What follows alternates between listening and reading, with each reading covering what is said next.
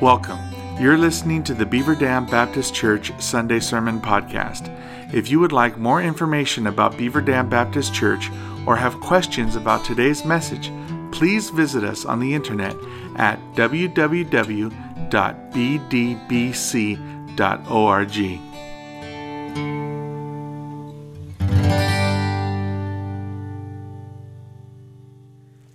I uh, hope you uh, got your taxes done this week. It's past time if you did not. There's an old saying that says there's two certainties in life death and taxes. So you know that. Well, I want to give you a, a similar saying this morning. There's only two ways for a marriage to end death or divorce. Those are your two options. Now, I know there's plenty of jokes that we could throw out at this point. But I remind you that uh, murder is also a sin. We talked about that a few weeks ago. So don't take that as your option. But either our marriages are going to be until death do us part, or they are going to be until divorce do us part. And statistics continue to tell us that it is roughly 50 50. That roughly half is one and half is the other. And that is true both in the church and in the surrounding culture.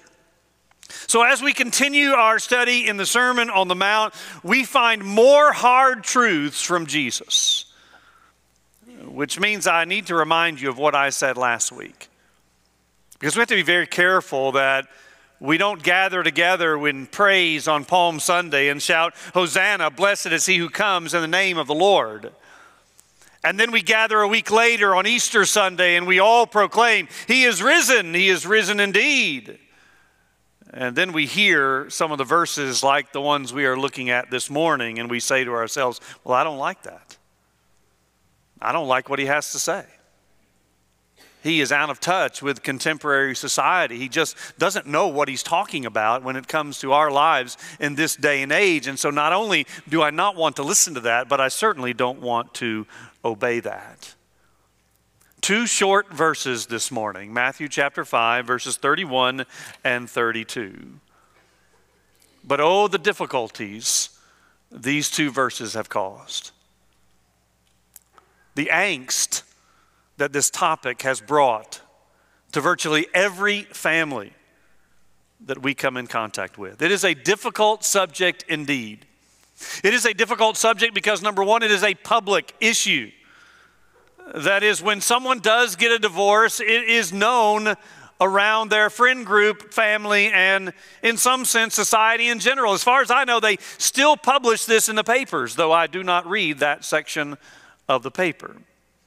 It's not like the sin we dealt with last week, the sin of the mind, where we can lust in our minds and no one knows about it, and we can preach about that subject and walk out of the church and no one knows who it was targeted to or who it was not targeted to. Not that I target a sermon to people, but I'm simply saying you can walk out of the church last week and not know who was impacted by that sermon, but such is not the case this week because this is a public issue. Secondly, it's a difficult subject because it is a popular issue. And by that I mean it is deemed to be a better alternative in the wider culture and again increasingly within the church, in spite of the consequences. I mean, after all, doesn't God want me to be happy? And isn't my happiness better than remaining in a miserable marriage? This is a necessary subject, nevertheless, because people are still struggling in their marriages. And the message everywhere else, other than the Bible, is well, if you're struggling, then just get out. Find someone else. That's the wider message we hear on a regular basis, but that is not the message of the Bible. And I'll just be honest this morning and say I would much rather be talking about some other subject. I mean, this is not a subject that I just get excited about preaching. Because I know at the very outset that I am speaking to some people who are divorced. I mean, if those statistics are true, then there's a good percentage of people that are listening to me who have already gone through divorce. Furthermore, I know that some of those who have gone through divorce are now remarried. And I know that there are likely some in the congregation who, though I am not aware of it, are on the verge of getting a divorce. Now, my purpose this morning is not to throw stones at anybody or to make you feel like a second class citizen in the kingdom of God. Divorce is not the unpardonable sin, and God does indeed forgive anybody who for divorces who confesses their faith in Him. My purpose today is help us to gain a biblical perspective on both marriage and divorce because we're going to talk about the wider issue and then to help us get a sense of the wonder and glory of the marriage covenant as instituted by God and our commitment in fulfilling that covenant. I intend to do this from several passages of Scripture that I am acknowledging I would rather avoid. That's one of the advantages of going through a book of the Bible, or in this case, a section of Scripture. I can't skip over it. You know we're going through the Sermon on the Mount, and so had I skipped these two verses and gone to something else, you would have asked me why I was doing that. And by the way, while I'm grateful that we are able to offer online streaming, and our intent is to continue to do that, and I'm grateful for the guys who make that a reality because I have no idea how that works. One of the downfalls of watching online is that you can quickly turn this off. Perhaps some already have. They tuned in this morning, saw the verses that I'm looking at, understood what the topic is, and said, I don't want to hear that. And that's one of the downfalls of only watching online because it's just like you and I when we watch television. If we don't like the program, it's very easy to turn it to something else. But we need to hear these things because this is a, an ongoing issue in our lives and in our uh, society. We need to hear a theology on marriage and divorce from God's perspective. Because it does not really matter what the laws of the land say. Often those laws are unscriptural. They are laws that are bent to accommodate what's going on in our society, even as they were in Israel's day, and even as we will see in the very verses we are looking at this morning. But it is God's law and God's perspective that we ought to be concerned about. Now, again, let me say at the outset that I'm talking about Christian marriage. What we're going to talk about this morning is not for the wider society that does not follow Christ. This is the, the marriage covenant between God and those of us who are his children. And so we need to keep that in mind as we look at this, because again, we're looking at the Sermon on the Mount where the theme is your righteousness must exceed that of the scribes and Pharisees. So our marriages must look different from the marriages of the wider society. All right, so let's look at these verses. Matthew chapter 5, beginning in verse 31. It was also said, Whoever divorces his wife, let him give her a certificate of divorce.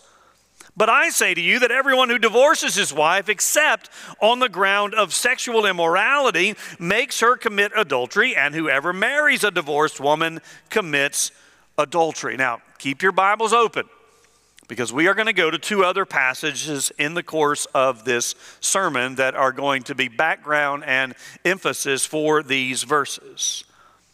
The first point I want to emphasize is that marriage is a lifetime covenant. Let's not begin our focus by looking at the exception. Let's begin our focus by looking at the design that God had for marriage from the outset. And to do that, one needs only to go back to the first marriage. Adam was created by God along with all of the animals. He was given the task of naming those animals, which was more than just an exercise in science. The naming of the animals said something about their character and makeup. Yet Adam found no other creature that was a suitable companion for him. And God even said that it was not good for man for him to be alone. So he put Adam to sleep performed a minor surgery, and created woman out of man. God's solution was for one man to have one woman for one life. When Adam was alone, God said, I will create a woman for you. And this simple fact ought to put to rest at least within the church, all of the nonsense that's going on in our society about relationships. I mean, those who claim that God is a loving God who sanctions same sex marriages need to return to this passage and see that God designed it from the very beginning one man, one woman for one life. We could make the same statement about polygamy. Even though we do find polygamy throughout the Old Testament, that does not make it right. God had always wanted one man, one woman. And when Adam saw Eve, he said, This is now bone of my bones and flesh of my flesh. Loosely translated, Adam was saying, This is it. This is the one I have been looking for. This is the companion and helpmate that I need. And as a result, there was no longer any need to search further. For Adam was satisfied in God's provision. And therefore, in the very next verse, we read God saying, Therefore, a man shall leave his father and mother and cleave unto his wife, and the two shall become one flesh.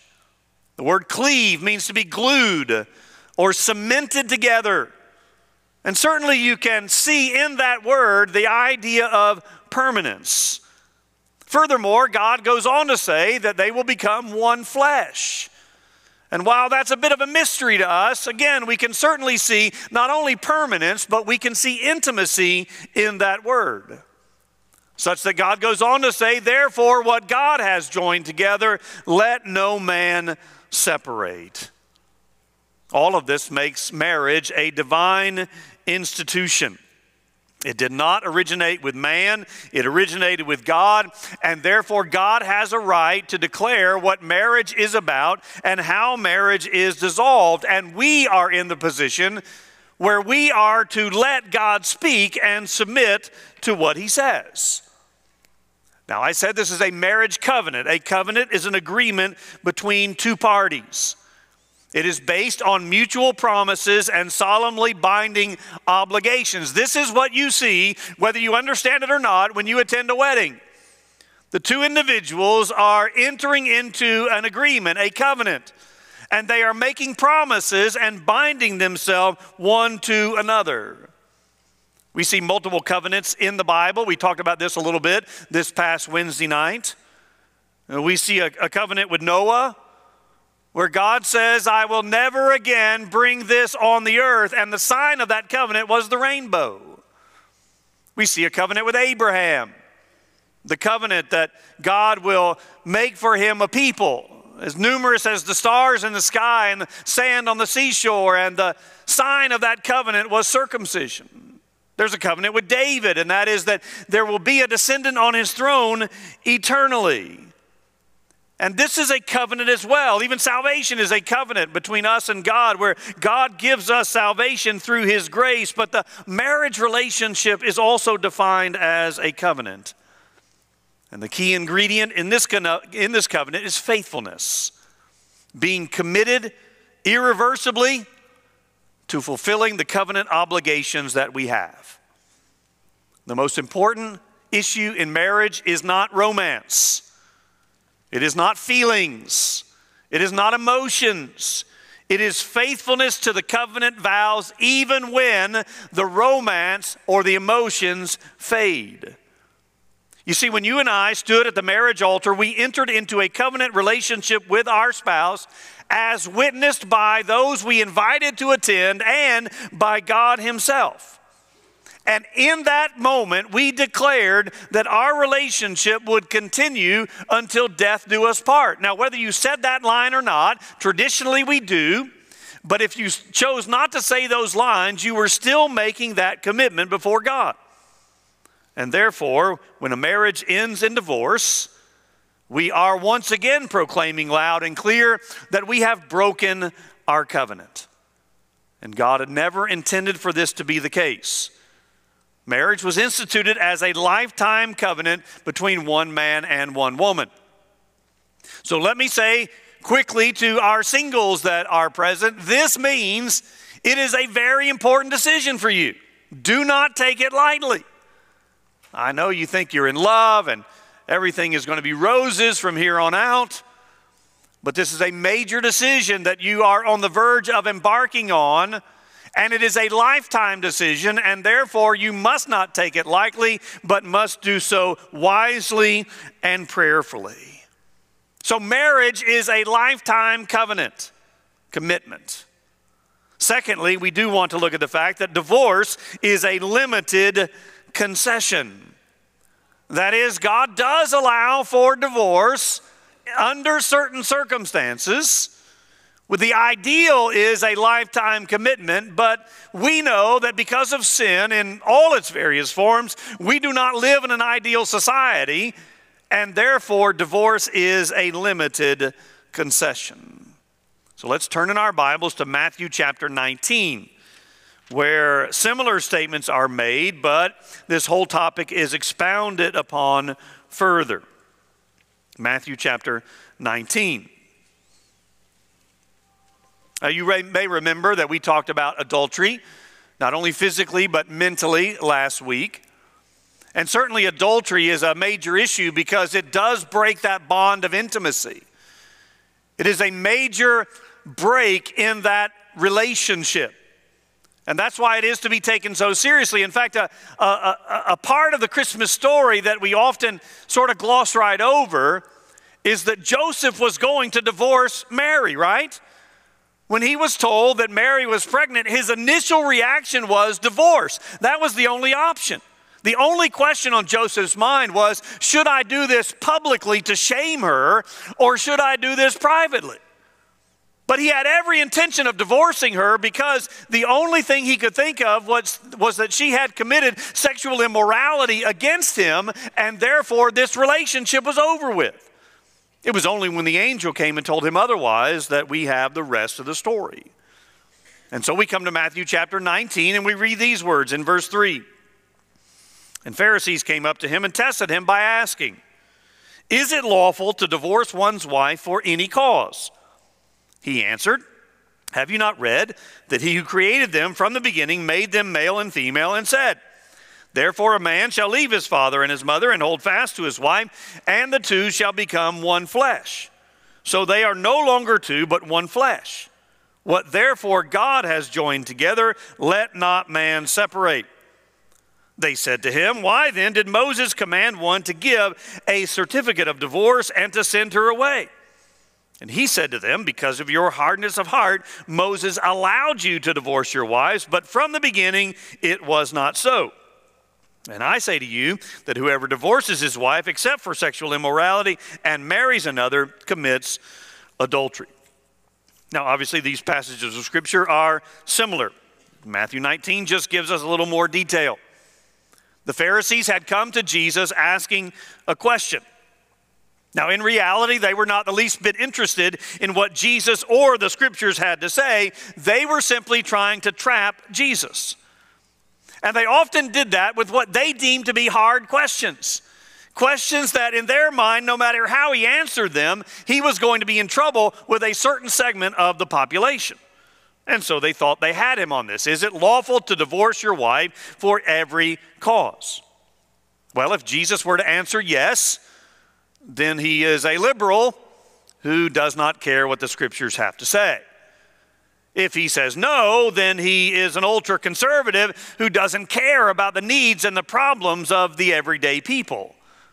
And so they thought they had him right where they wanted him. And by the way, America continues to answer this question with a resounding yes. America says to the Pharisees' question, Is it lawful to divorce your wife for any reason? And America says yes. And we've been doing that since 1970. I referenced two former presidents last week. I'll reference another this week. In 1970, Ronald Reagan, who was not the president at the time, but he was the governor of California, Ronald Reagan was the first to institute in the state of California what became known as no fault divorces. And once it became law in California, over the years it began to sweep across the entire nation. And no fault divorces is exactly what the phrase means. And that is, you no longer had to have a reason to get a divorce. You no longer had to prove that there was an issue in your marriage. You no longer had to demonstrate to a judge that there was something that, that meant you two could not live together anymore. You simply had to say, I don't want to be married anymore. No one to blame, no fault to go around. no questions asked, you could simply get divorced. Well, that's not how Jesus answered the question. Just like on many other occasions, Jesus immediately appealed to the Word of God. He goes all the way back to the creation verses that I have already referenced this morning, and he quotes some of them. Had these religious rulers properly understood the Word of God, they would have not even asked this question. But after hearing Jesus' response, they ask another question. They say, well, if that's the case, why then did Moses command a writing of divorcement? These men were experts in twisting the Word of God to make it say what they wanted it to say, even as many are today. Moses has ne- had never commanded divorce. In fact, there is not a single time in all of Scripture where anybody commands divorce for any reason. Now, God, through Moses, did permit divorce, but only because of the hardness of their hearts. Now, just to be clear on this issue, let's go back not to Matthew 5, but let's go back to the scripture that is referenced there, and that is Deuteronomy chapter 24. Now, the last two weeks, we have been in the Ten Commandments. Thou shalt not uh, commit, thou shalt not kill, and thou shalt not commit adultery. So the first two examples in Matthew 5 reference the Ten Commandments, but this one does not. This one references Deuteronomy chapter 24, verses 1 through 4. And so I think it's important that we take the time and read these. Deuteronomy 24, verse 1 When a man takes a wife and marries her, if then she finds no favor in his eyes because he has found some indecency in her, and he writes her a certificate of divorce and puts it in her hand and sends her out of his house, and she departs out of his house, and if she goes and become an, becomes another man's wife, and the latter man hates her and writes her a certificate of divorce and puts it in her hands and sends her out of his house, or if the latter man dies who took, it, who took her to be his wife, then her former husband who sent her away may not take her again to be his wife after she has been defiled, for that is an abomination before the Lord. And you shall not bring sin upon the land that the Lord your God is giving you for an inheritance. Now, this is the passage of Scripture that has led to the debate between these two groups of Pharisees. There was a conservative and a moderate branch of Pharisees. One group said that divorce was limited to sexual unfaithfulness. That, well, that was the only way you could write a certificate of divorce. The other group said that divorce was allowed for any reason. I mean, even trivial matters, it didn't matter. If she burned your dinner, you could send her away because you did not like her cooking. And that's not a joke, that's reality. That was what one branch of the Pharisees said. In ancient Judaism, women were rarely, if able, if ever, able to divorce their husbands. There was no Jewish law for a woman to initiate divorce. So, the vast majority of these issues were men simply deciding that for whatever reason, they didn't want to be married to this particular woman anymore, and so they would send her away. So, what's going on in Deuteronomy is that Deuteronomy is not commanding divorce. Rather, Deuteronomy is saying if your hearts are so hardened that you're going to get a divorce, then you must do it in the right way. And that is, they had to do it with a legal document a legal document that was witnessed by others in order to dissolve the marriage. And there were several reasons for this. Most of them, all of them really, designed to protect the women in this situation. One, it prevented men from making rash and hasty decisions. A divorce was not to be undertaken lightly. That is, you, you just didn't get mad one night and say, We're done. So you had to think about it because you had to go to court and you had to get a document. But most importantly, it protected the wife from unnecessary ridicule and shame because she now had in writing the fact that she had gotten a divorce. Previously, she had nothing to attest to her faithfulness in the marriage. And the Old Testament penalty for adultery was death. And so there would be the assumption that if the husband sent her away, it was because of sexual immorality, and therefore she carried around this shame and guilt. And so it was possible for everyone simply to assume that she was the guilty party. Furthermore, as you are surely aware, in that particular patristic culture, it would have been very difficult for her to make a living, for her to provide for herself and whatever children she had. And therefore, this allowed her to, to remarry. This testified to her situation and then granted her the option that was most likely taken, and that is to remarry. Again, none of this was God's intention. But because of their hardness of heart, He allowed it. And in allowing it, it was for the protection of the women that were involved. The certificate did not make the divorce right, it simply gave women protection. Now, before you jump on this bandwagon and say, well, I'm going to apply this verse to, to my situation, I remind you that if you claim that God has permitted your divorce, you are at least admitting a hard heart on one, if not both, of the parties involved. Because he says, because of the hardness of your hearts. That is, again, the ideal was that your hearts would be softened and reconciliation would occur, but because of your hardness of heart, it was permitted. Furthermore, divorce was always the last option. God may have allowed it, God may have permitted it, but God never commanded it. Reconciliation and loving forgiveness is always to be preferred.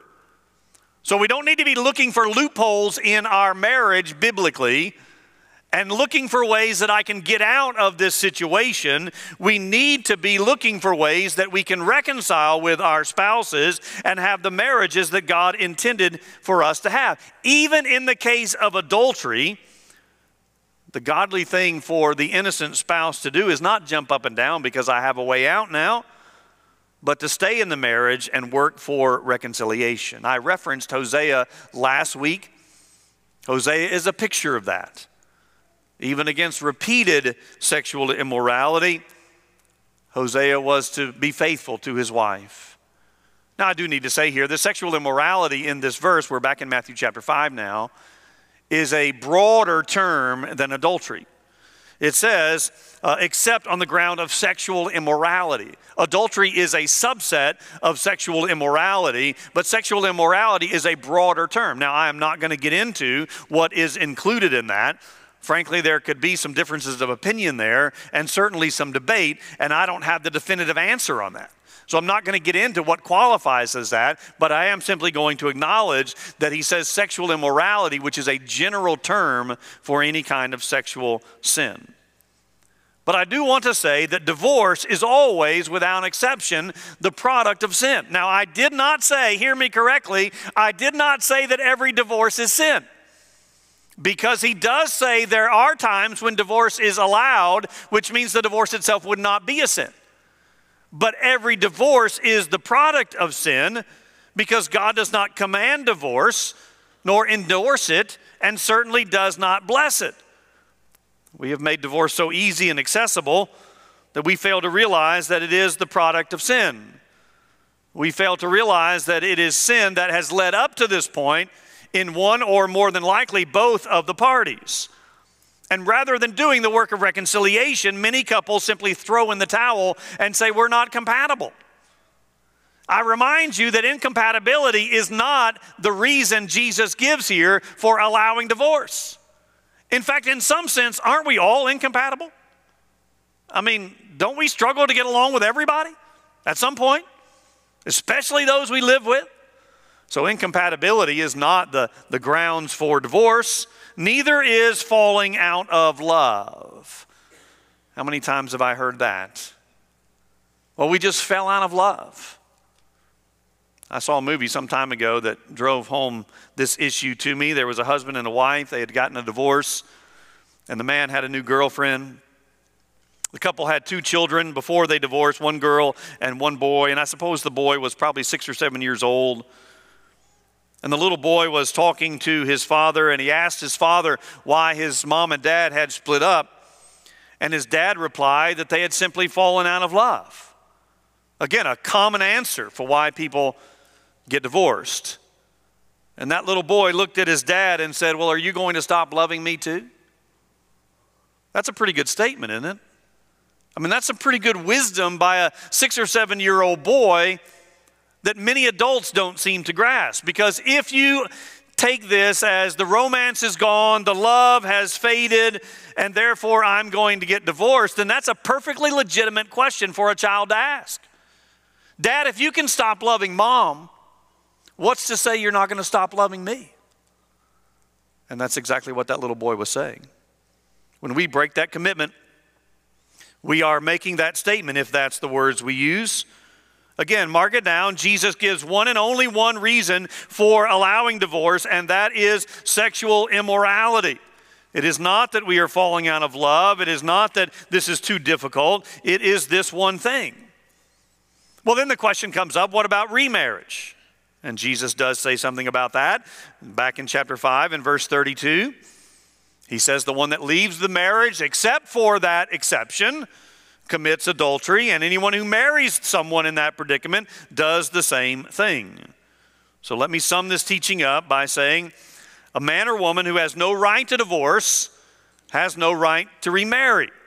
That's the teaching of Jesus. And I know we don't like that. And I know society doesn't teach that. And I know the church has largely gone away from that as well.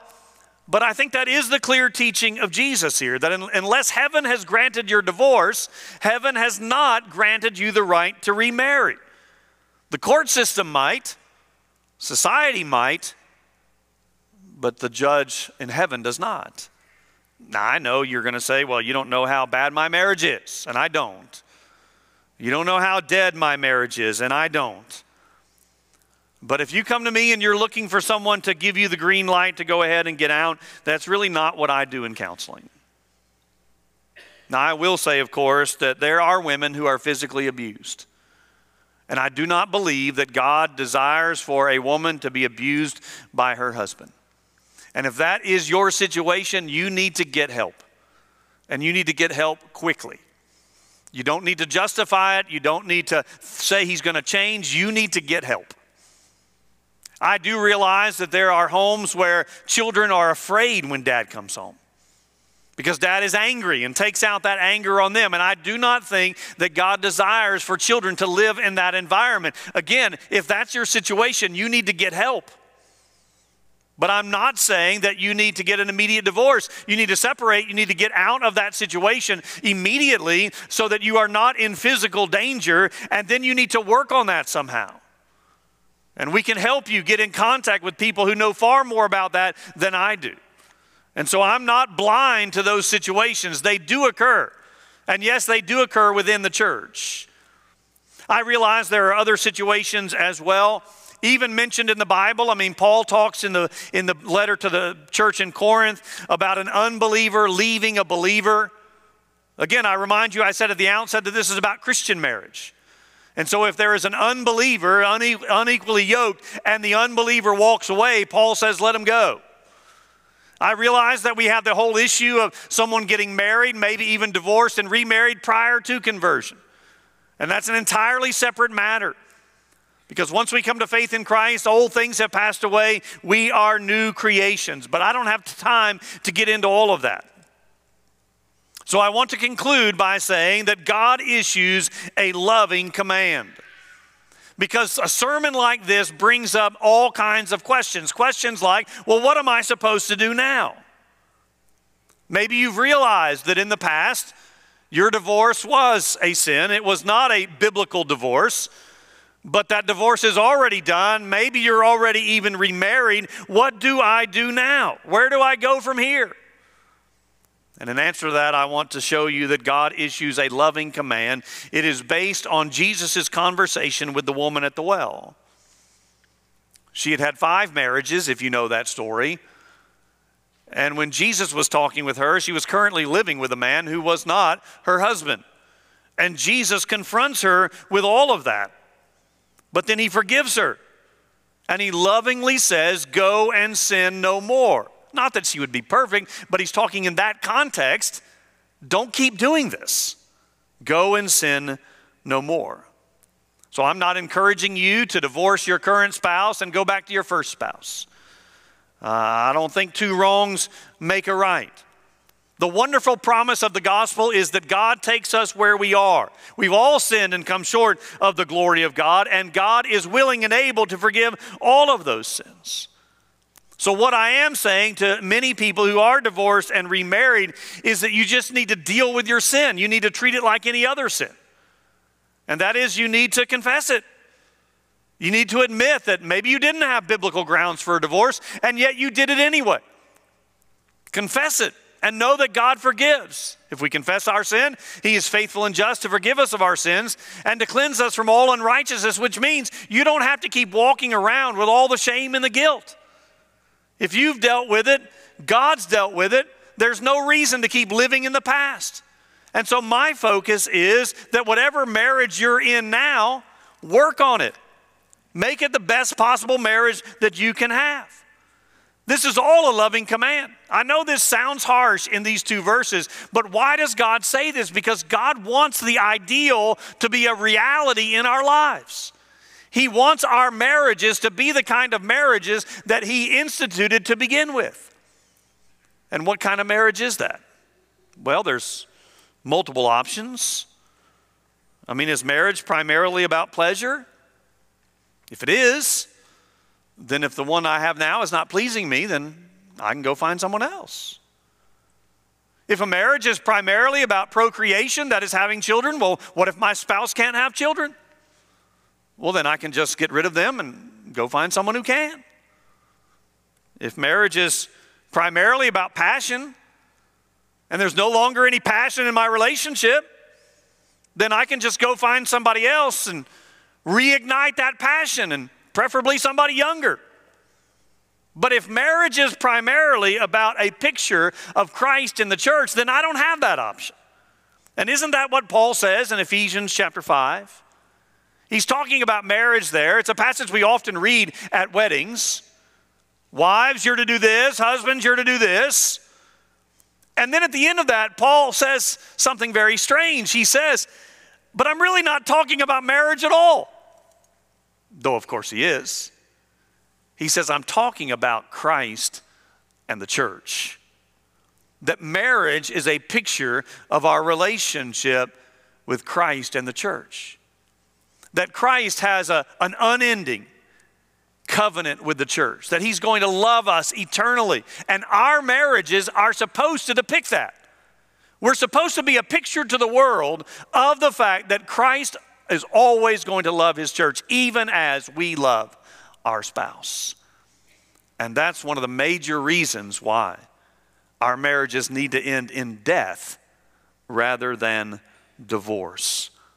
Because we need to be a picture to the world of the unending love of Christ for his children. Let me pray.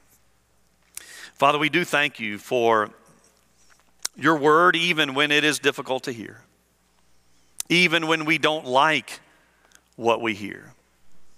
But may we not be like those we talked about last week who said, This is a, a difficult saying and hard to hear, and they turned and walked no longer with you.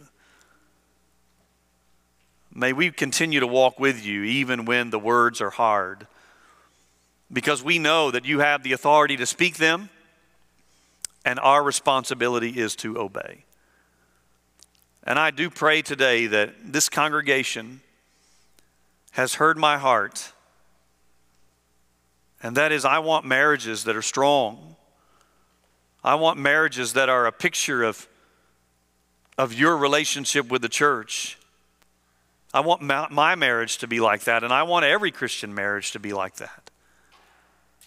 My heart is not to condemn those who have who have made decisions in the past, but my heart is to encourage every marriage in this room and every single person listening to help them understand how serious this is so that they choose wisely and prayerfully. And that we become marriages that depict your love for us. We pray in Jesus' name. Amen. Let's stand and sing. Regardless of your marital situation or how strong or weak your marriage is, I leave you with these words that are applicable for every believer. For God alone, O my soul, wait in silence, for my hope is from Him.